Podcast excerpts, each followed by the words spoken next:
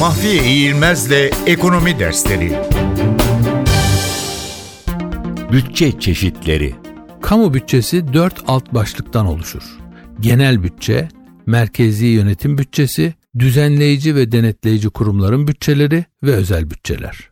Genel bütçe devlet tüzel kişiliğine dahil olan ve 5018 sayılı kanuna ekli bir sayılı cetvelde yer alan kamu idarelerinin bütçesini ifade eder.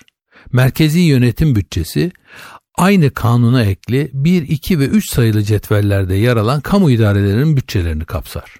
Düzenleyici ve denetleyici kurumların bütçeleri özel kanunlarla kurul, kurum veya üst kurul şeklinde teşkilatlanan ve 5018 sayılı kanuna ekli 3 sayılı cetvelde yer alan her bir düzenleyici ve denetleyici kurumun bütçesini kapsar.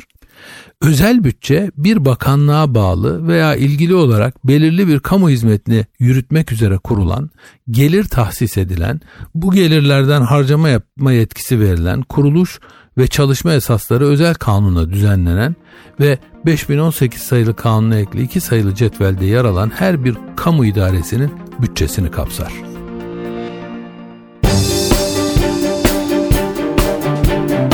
Mahfiye İğilmez'le Ekonomi Dersleri